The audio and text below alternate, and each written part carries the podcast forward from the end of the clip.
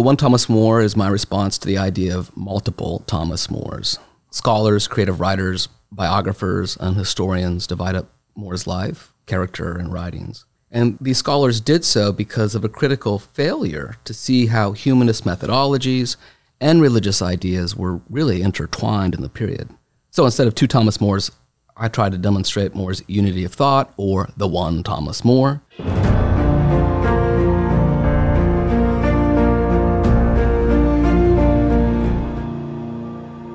Welcome to the Catholic Theology Show, presented by Ave Maria University. I'm your host, Dr. Michael Dauphinais, and today I am pleased to have with me on the show Dr. Travis Curtright, a colleague and friend who has been teaching at Ave Maria University uh, for almost 20 years. Welcome to the show. Thank you, Michael. Happy to be here. Happy, uh, glad to have you here. Uh, for those who may not know, uh, Travis Curtright serves as the Chair of Humanities and Liberal Studies uh, he's also the professor of humanities and literature. He's a beloved professor who also directs the well known Shakespearean performance productions. In his spare time, Dr. Curtright also serves as the editor in chief of an academic journal dedicated to Thomas More and Renaissance studies called Moreana. I've asked Dr. Curtright on the show today to help us learn more about a great uh, saint within the church, St. Thomas More and uh, what we might learn from him as a model of holiness and a model of learning. Again, just welcome to the show. We're so pleased to have you here and uh, so pleased that uh, you've really dedicated your life uh, to really the quest for wisdom, the quest for learning, and especially through these two great uh, figures in uh, Shakespeare and Thomas More. But maybe just to begin, in, in kind of the simplest way, how can Thomas More be a model of holiness for Christians today? Well, great question. I take holiness to be the fullness of Christian life according to the perfection of charity, living in, with, or for Jesus Christ. The Second Vatican Council teaches that everyone is called to holiness in any state or walk of life. How then did Thomas More, as a layman, lawyer, and the king's good servant mm-hmm. apply his mind and actions, his work and life to God. I think that formulating the question along those lines already suggests how More can be a model for lay people in the pursuit of holiness. Pope and now Saint John Paul II, in his promulgation of More as patron saint of statesmen, wrote that More was called to holiness by living a mixed life. Hmm. What spiritual writings in the time of More defined in terms of a combination of contemplation and action, action and contemplation. The Pope emphasized this point by quoting from an exhortation on the mission of the lay faithful in the church and in the world. This is the passage the Pope used. Quote, the unity of life of the lay faithful is of greatest importance. Indeed, they must be sanctified in everyday professional and social life. Therefore, to respond to their vocation, the lay faithful must see their daily activities as an occasion to join themselves to God, fulfill His will, serve other people, and lead them to communion with God and Christ. Unquote. Mm. Wow. So in church teaching, More was not only heroic at his death, but also in how he lived, combining contemplation with action. I think that's an important starting point. The fact that martyrdom alone does not make More outstanding or that we shouldn't let his martyrdom distance us from him, or turn him into a model that seems above and beyond our life's journey and daily concerns. Wow, that's um, so powerful to see that idea, that unity of uh, the, what was described there as a mixed life, but really the unity of contemplation of action in Thomas More across his life, uh, right? That was kind of um, culminated in the in his you know uh, famous martyrdom, uh, but was lived throughout. Um, can you say a word or two more about how this the Pope's John Paul II's idea of this unity of life was part of More's own understanding? Sure. Uh, what the Pope refers to as unity of life, More would have encountered in Christian humanism. Mm-hmm. When More met Erasmus, his famous friend and scholar, Erasmus was working on his Antibarbari, or his treatise against those who opposed so called secular learning. There, the essence of what we now think of as Christian humanism stems from a quote from the Gospel of St. John 12:32, which Erasmus cites and comments upon. Here it is. I, if I be lifted up from the earth, Christ says, I will draw all unto me. Here it seems that he most aptly uses the word traho, I draw, so that one may understand that all things, whether hostile or heathen or in any other way far removed from him, must be drawn to him, that is, to the service of Christ. That's what Erasmus wrote. And he used that word all in reference to sacred, or rather secular literature, what we think of as knowledge of Greek and Latin or the classics. Erasmus's own expertise in ancient languages helped him translate scripture and read the early church fathers, of course. But the same gospel passage that Erasmus used would have fascinated Thomas More, just as it did St. Augustine before both More and Erasmus. Augustine explained in his own commentary on this passage if by all things it is men that are to be understood, we can speak of all things that are foreordained to salvation, and of all classes of men, both of every language and of every age, and all diversities of talents, and all the professions of lawful and useful mm. arts. Now, here the line that jumps out to me is all the professions of lawful and useful arts are foreordained to salvation, just as are all ages and all people. Everyone, in other words, might strive for or become holy in his or her work. To offer up study and work is also how God draws all men to himself. Now, for more honest professional, artistic, or scholarly pursuits could be lifted up to God. For these labors are the means by which, to borrow a line, if not an intentional pun from St. Paul, Christians will work out their salvation. Hmm. More himself uh, wrote how penance, prayer, tribulation, and labor were all opportunities for us to conceive a delight and pleasure in such spiritual exercises. I think it's interesting that he calls these spiritual exercises, including labor, because he found them to be what he called opportunities to rise in the love of our Lord. If only every man will by the quote labor of his mind and help of prayer unquote approach his own life. I think too that these ideas would have resonated with the culture of pre-Reformation London. Spiritual brotherhood, for example, was the first principle for the existence of some 75 trade guilds in London. Guilds were associations of artisans who would oversee crafts or trades in a particular area. The companies kept titles that sounded like religious confraternities, such as the Guild of the Skinners of London to the honor of God and the precious body of our Lord Jesus Christ, mm-hmm. or the Fraternity of the Blessed Mary the Virgin, of the Mystery of the Drapers, or one of my favorites, the Merchant Tailors of the Fraternity of John the Baptist. Individual wills provided for funeral masses or masses sung in annual remembrance of members. To attend these masses and the festivities that followed them were considered the first duties of guildsmen a mark of both faith and friendship. So I don't think that John Paul II's teaching uh, would be very removed from More's own world, his thought, or mm-hmm. the Catholic culture in which he was immersed. Yeah, so this idea of the unity of life then is really founded on Christ, who unifies our lives by drawing everything to himself. Precisely. Right. Yes. So, in a way, could you say then that Thomas More was in the world but not of it? Sure. In fact, uh, Augustine, More's favorite early church father, provided More with a new definition of the world in commentary upon the same passage that Erasmus singled out from John. Mm-hmm. Augustine explains how the world need not refer to evil, because in the Bible also sometimes it stands for the good dispersed throughout the world. And here Augustine cites St. Paul's words God was in Christ reconciling the world unto himself reconciling the world unto himself. In More's own life, then, I think he found offices like those that he held to be opportunities to do good in the world for himself and for others. What we might think of as his professional work was always fueled by personal piety. Uh, here's Erasmus's description of More's life after becoming a courtier. Quote, true piety finds him a practicing follower though far removed from all superstition. He has his fixed hours at which he says his prayer, and they are not conventional, but come from the heart.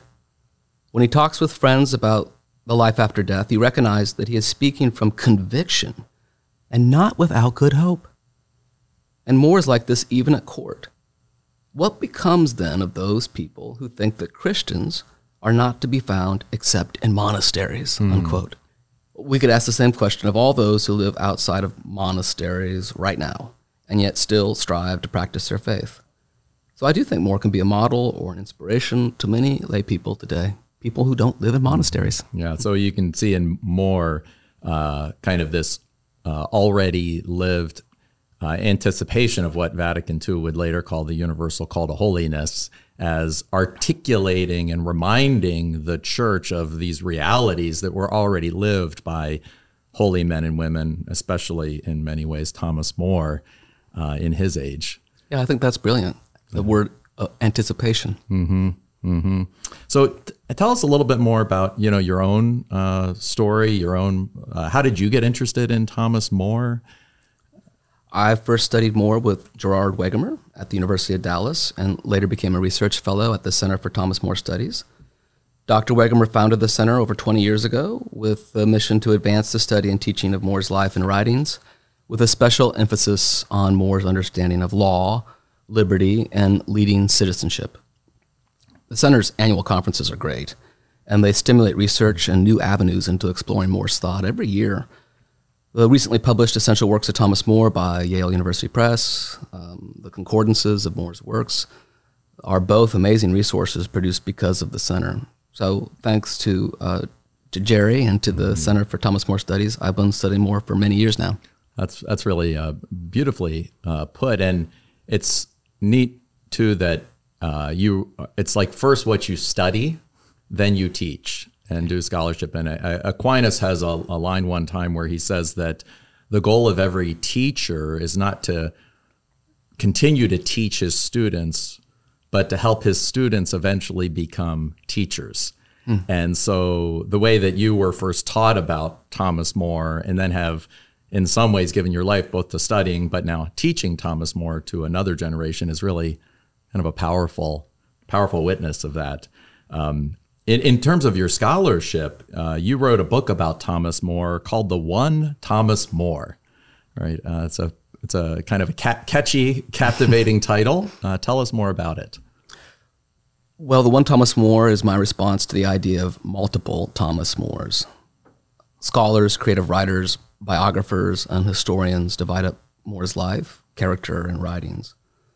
So, early modern biographies by people like William Roper or Nicholas Harpsfield, they presented More in terms of personal sanctity and as a defender of the church. These were written with the aims of recatholicizing England underneath mm-hmm. Queen Mary's reign, but mm-hmm. became sources for later influential 20th century accounts of More by biographers like R.W. Chambers. In fact, Chambers' biography was so successful that Richard Marius's later 1986 biography sought to supplant it with a revisionist account of More's life, based upon, in part, the studies of historian J.R. Elton. Robert Bolt's famous play, A Man for All Seasons, followed Chambers' biography, but Hilary Mantel's Wolf Hall fictionalized Elton's work and astonishingly turned Thomas Cromwell into the hero of the day. Wow. More was now the villain in her mm-hmm. depiction of events. So, in the popular imagination and criticism, there are two Thomas Mores floating about the friend of Erasmus or the persecutor of heretics, the saint or uh, intolerant monster. The one Thomas More showed how scholars overstated the differences between More's so called humanist phase, uh, 1504 to 1519 roughly, and that of his apologetical writings from 1520 to 1534, and that these scholars did so because of a critical failure to see how humanist methodologies and religious ideas were really intertwined in the period. So instead of two Thomas Mores, I tried to demonstrate More's unity of thought, or the one Thomas More. I do think the book helped to change the field. At least more scholars now have recognized how Elton and Marius's research was flawed or deeply partial. Uh, with that said, in my course on More, I have students read opposing points of view, different biographical accounts, and let them decide who Thomas More should be uh, for each one of them.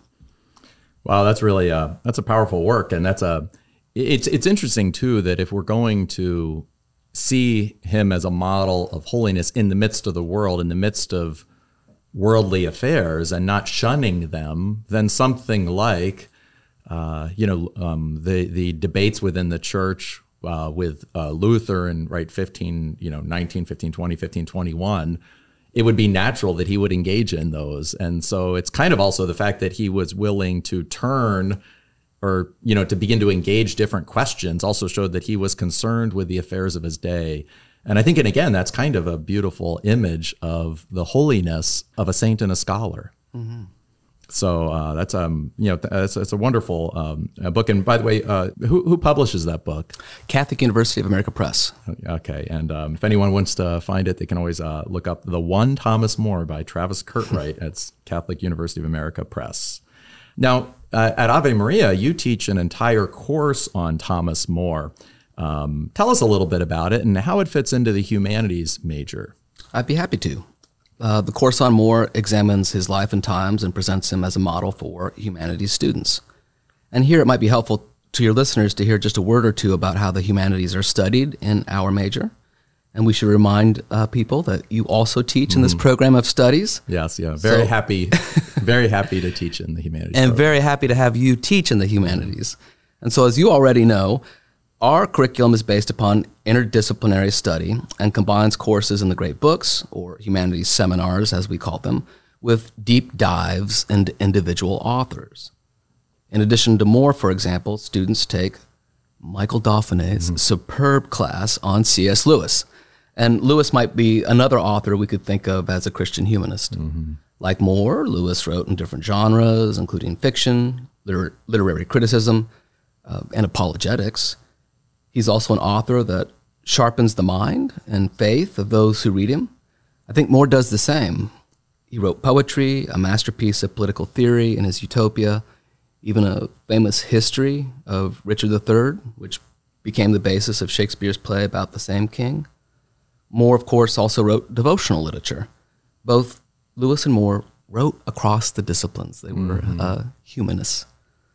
Lewis himself compared reading old books or great books to traveling to a foreign country, only at the point when one transitions from a tourist mindset to that of an inhabitant could one really share and enjoy the local food, drink, and culture.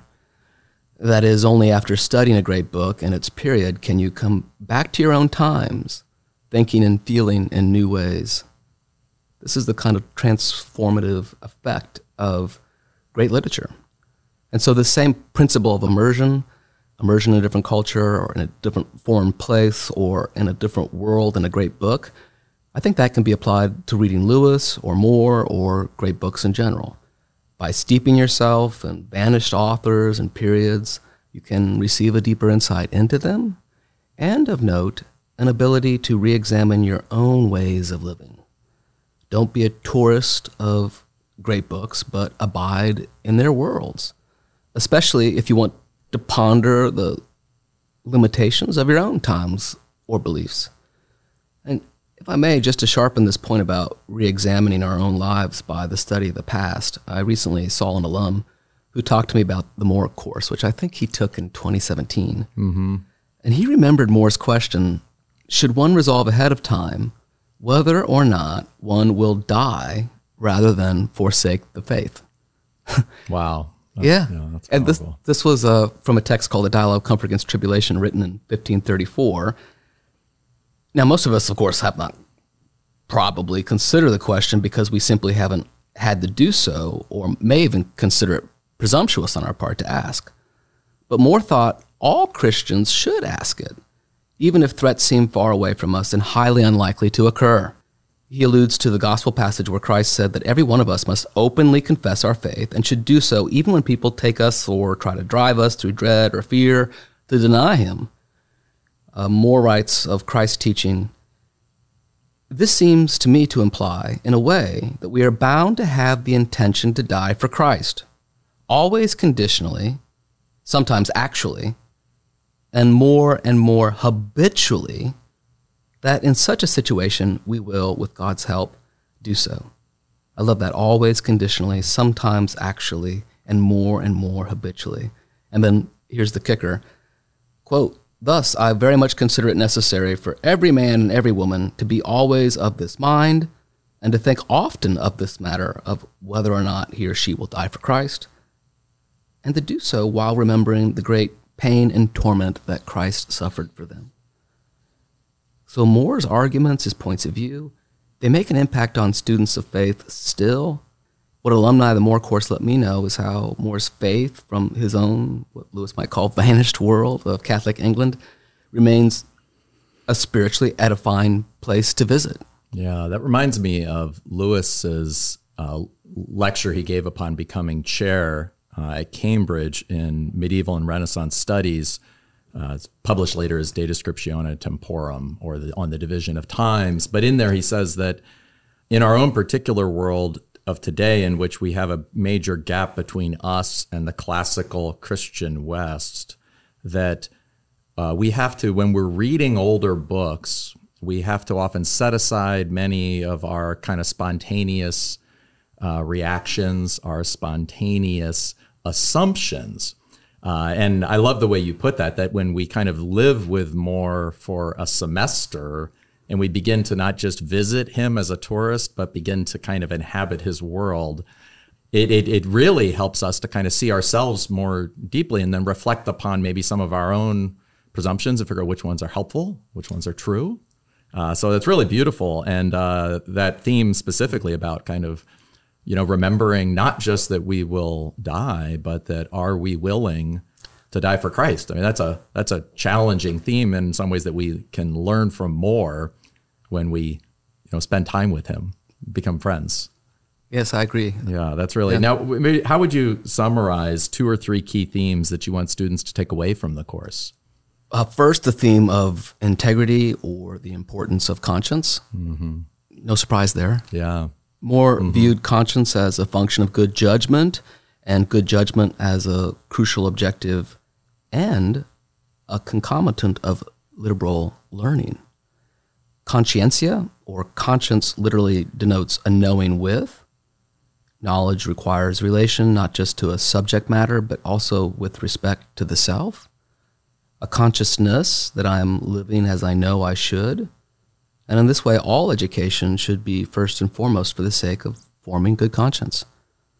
And so More's point about conscience naturally leads to a second theme of education. More himself was interested in what he called good learning and even better character.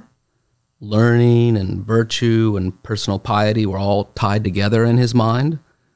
More wrote to the tutor of his children that they should learn how to put virtue in the first place among goods and learning in the second, and in their studies to esteem most whatever may teach them piety towards God, charity to all, and modesty and Christian humility in themselves. These were what uh, More called the real and genuine fruits of learning. More adds that not all literary men attain to these fruits, mm-hmm. uh, but argues that those who give themselves to study with such intent may attain this end. For More, there's a sense of personal transformation that occurs with study. And I think we should probably mention in passing that this kind of humanism is precisely the cultural renewal in education that John Paul II called for. He said that universities too often reduce pedagogy to preparing students for a profession, but not mm. for life. Mm-hmm. Yes. Uh, to prepare for life, though, it's necessary to cultivate la conoscenza dell'uomo stesso, or the knowledge of man himself, what the Pope describes as man's history, his moral and civic responsibilities, and spiritual destiny. It's interesting to me that he speaks of education and study like they are training and preparation for living well, living well in the real world, because this is a very Moorean point of view. The sense that education should make us better human beings, more discerning, diligent, and responsive to our times. And so a third theme would probably be somewhat related coming to know More as a teacher of prayer or an expert in interior life. Because to be in the world but not of it means praying about what kind of impact you'll make in the world and how you should do so. More's devotional literature is often neglected, but if you like his play of mind, uh, by which I mean the particular way, how he addresses spiritual questions, that's something that can be learned and imitated by studying his writings.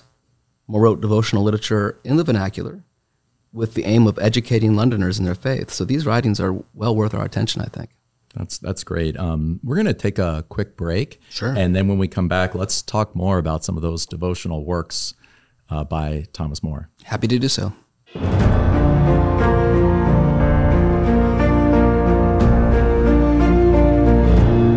Listening to the Catholic Theology Show, presented by Ave Maria University. If you'd like to support our mission, we invite you to prayerfully consider joining our Annunciation Circle, a monthly giving program aimed at supporting our staff, faculty, and Catholic faith formation. You can visit us at avemaria.edu to learn more. Thank you for your continued support, and now let's get back to the show.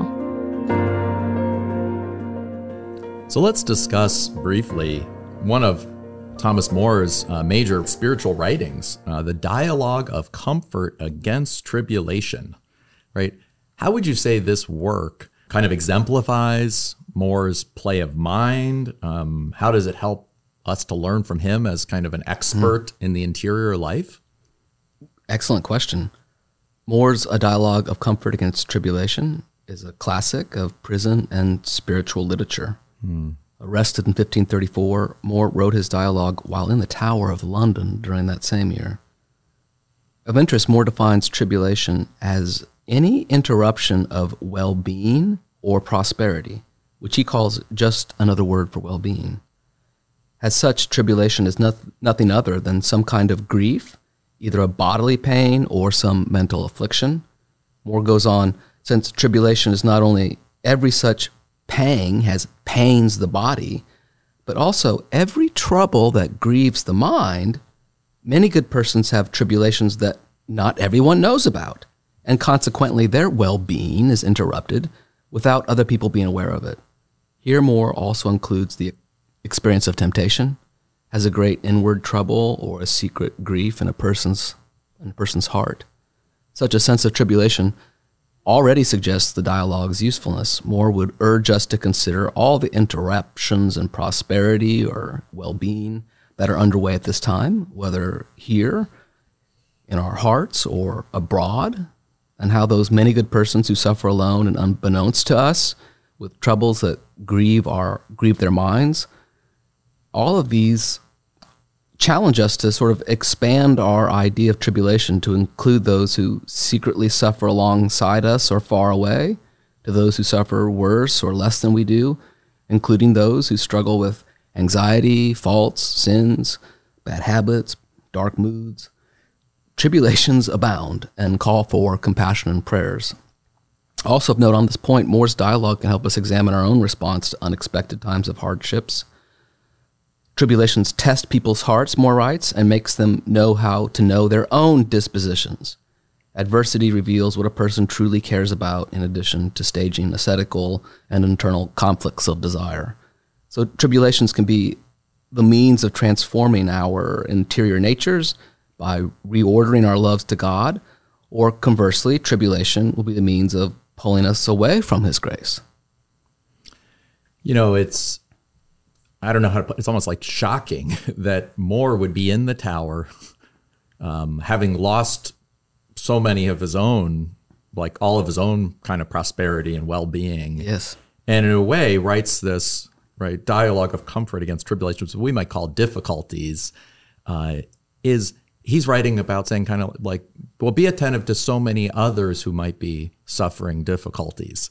It's uh, that it's not really just his own he's not just writing about his own pain or his own experience, but he's really trying to, again, teach others and offer his own wisdom to others who are dealing with difficulties. It's just really a beautiful, uh, you know, image uh, that he does. Uh, you know, what do you when as as he turns his attention to, in a way, continue to instruct uh, so many who might be suffering and so many today who are suffering difficulties, right?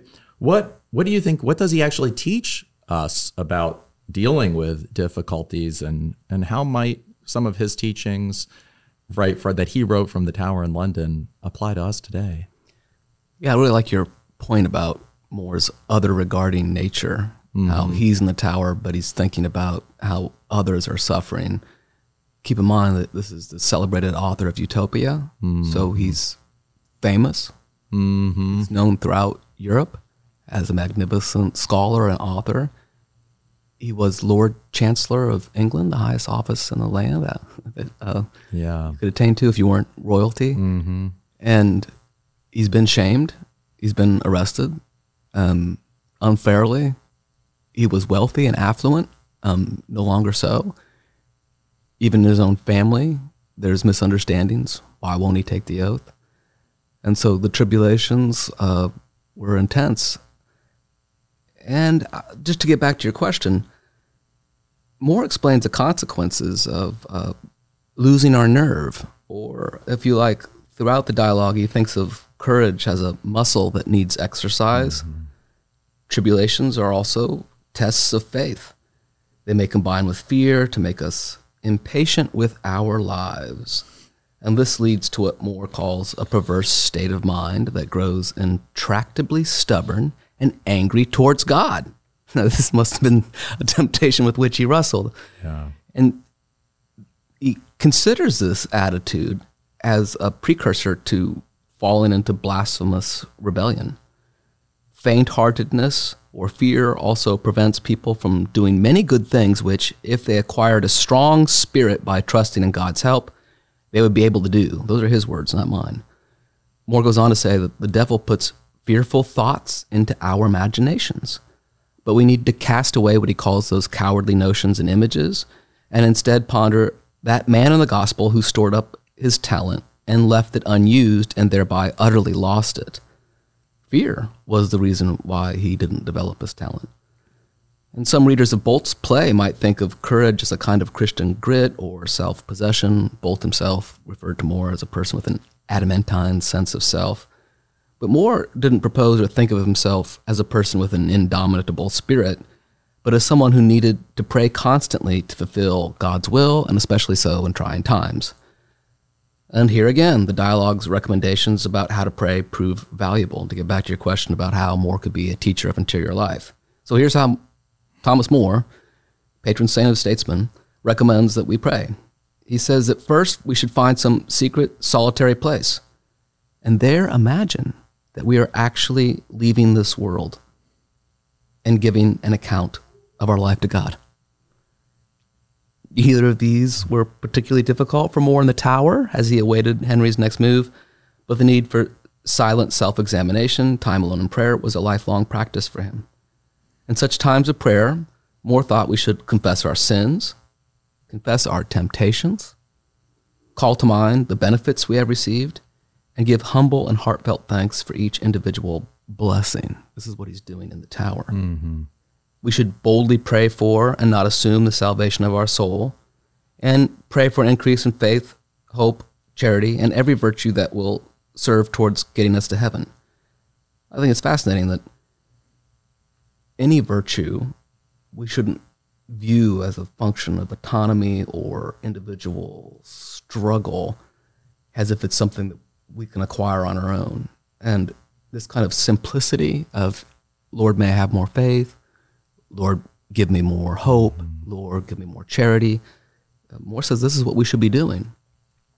Petitionary prayers shouldn't dictate the sorts of comforts we want to receive because, and here he says, so blind are we mortals, so unaware of what will happen, so unsure even of what frame of mind we ourselves will be in tomorrow that God could hardly do anything worse to us than grant us in this world our own foolish wishes, unquote. Mm-hmm.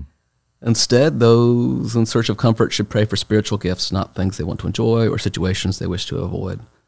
And here we come to what I called More's play of mind, how he alters the substance of terms from a mundane to a supernatural point of view. In prayer, More thought all tribulation could be redescribed and reimagined as what he calls a gracious gift from God, a gift that he specially gives his special friends. More lists the reasons why we all should agree with him. Scripture commends and praises tribulation. Uninterrupted prosperity can be dangerous to our salvation. If God doesn't send a cross, people will need to seek one out through penance.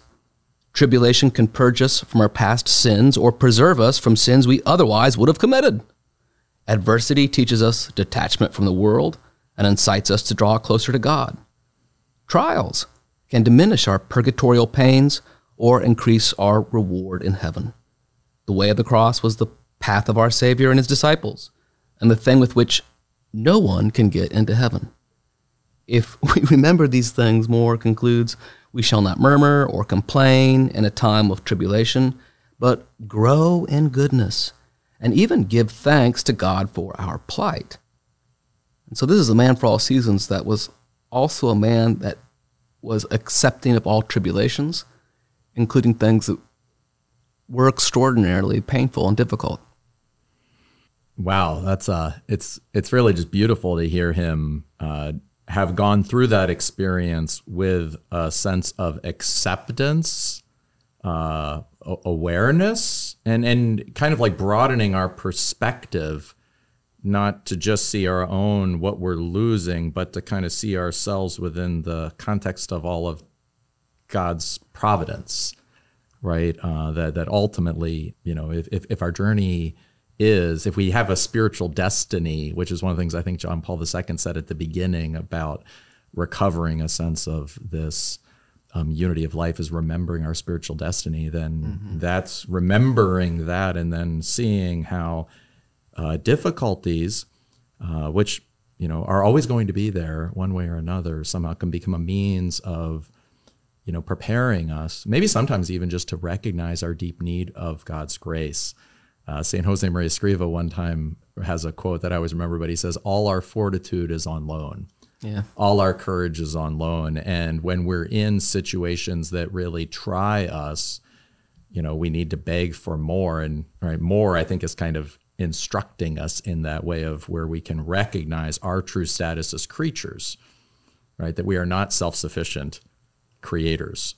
And More's writing this in a dialogue form, in part to dialogue with himself. Mm-hmm. And writing was the process by which he could move his mind towards mm-hmm. accepting these tribulations by trying to bring yeah. a supernatural outlook to them. But mm-hmm. the knowledge couldn't be just propositional and then he would assent to it. It's something he had to sift through by weighing objections to yeah. the point of view of accepting God's providence. Yeah, yeah, right. So that's what he's doing in this dialogue. It's striking to yeah, see. It is that sense of that. In some ways, he's educating himself here yes. with his own learning, but education is not merely about um, knowledge, it's about knowledge transformed into character, as, as you mentioned earlier. So now, Thomas More, uh, I think his last tower work was called The Sadness of Christ. Uh, how does this um, maybe expand or develop or change some of the ideas and arguments that we saw in this earlier um, tower work of the dialogue of comfort against tribulation? More wrote to his daughter, Margaret More Roper, from the tower in May of 1535 My whole study should be upon the passion of Christ and mine own passage out of this world. His trial was on July 1st, his execution on July 6th, and he died at the age of 58. The sadness of Christ is More's study upon the passion that he mentioned in his letter to Margaret. The book certainly resonates with his earlier dialogue in many ways, but now the points about prayer are stated in terms of staying awake, staying awake. Here More focuses on the sleeping apostles in Gethsemane he contrasts the alert Judas, who was wide awake and hmm. intent upon betraying Christ, with the apostles who were buried in sleep, even after the third time that their Lord returns to them, asking them to stay awake and pray. More explains the gospel episode and expands it into an image of his own times. He writes, quote, Does not this contrast between the traitor and the apostles present us a clear and sharp image a sad and terrible view of what has happened through the ages from those times even to our own unquote. So more contrast the sleepiness of the good and the energy of the evil in part to reveal how sadness too is a tribulation that we must overcome. In More's treatment the apostles may experience sadness because they grieve for christ or because they are numbed and buried in what he calls destructive desires. But no matter the cause, sadness must be, quote, checked by the rule and guidance of reason, unquote. Otherwise, More warns, sorrow so grips the mind that its strength is sapped and reason gives up. More distills the point in Christ's admonition to stay awake and pray. We learn in these words, claims more, how prayer is not only useful, but also extremely necessary, for without it, the weakness of the flesh holds back our mind and will, despite our best desires. It's interesting that prayer here sharpens reason and checks passion, allowing our better selves an opportunity to act or for reason to rule in our actions because of God's graces. Otherwise, sadness is an ally of the enemy. Hmm. For more, we could also take comfort in the fact that our Lord experienced sadness. And so he can help us face our own fears, anxieties, and darker moments and moods. A dialogue of comfort against tribulation. It's interesting because More is going to be dialoguing with Christ and receiving comfort in Christ's words, but these are words that More writes on behalf of Christ. He mm-hmm. fictionalizes Christ, he envisions Christ speaking to fearful souls. And this is what Christ says. It's a striking passage, and this is More writing in the voice of Christ. O faint of heart, take courage and do not despair. You are afraid. You are sad. You are stricken with weariness and dread of the torment with which you have been cruelly threatened. Trust me. I conquered the world, and yet I suffered immeasurably more from fear. I was sadder, more afflicted with weariness, more horrified at the prospect of such cruel suffering drawing eagerly nearer and nearer. Let the brave man have his high spirited martyrs. Let him rejoice in imitating a thousand of them. But you, my timorous and feeble little sheep, be content to have me alone as your shepherd. Follow my leadership. If you do not trust yourself, place your trust in me. See, I am walking ahead of you along this fearful road, unquote. Wow, that's really that's that's that's beautiful. That's uh that's that's really gripping to the way Thomas More could envision Christ uh, speaking to him, right? Out of his sadness to More's sadness, right? And encourage him to trust in him. I agree. I think that mm-hmm. it's more than a literary representation of Christ. Mm-hmm. Um, it's probably an echo of something that More received via prayer um, after More was condemned to die and before he was put to death, he wrote a devout prayer, and this is this was the prayer that he wrote: "Good Lord, give me the grace in all my fear and agony to have recourse to that great fear and wonderful agony, wonderful agony that Thou, my sweet Savior, had at the Mount of Olives before Thy most bitter passion, and in the meditation thereof to conceive spiritual comfort and consolation profitable to my soul. And so you're exactly right. In the last prayer that More ever writes, he composes a personal reflection not only upon his fate, but also upon his sadness of Christ, a text that manifests his own personal dialogue with Christ. It's personal, poignant, and Christological all at once. A spiritual masterpiece. Wow. Um, now, do you are, are those books, uh, Dialogue of Comfort and uh, Sadness of Christ, are they available for listeners?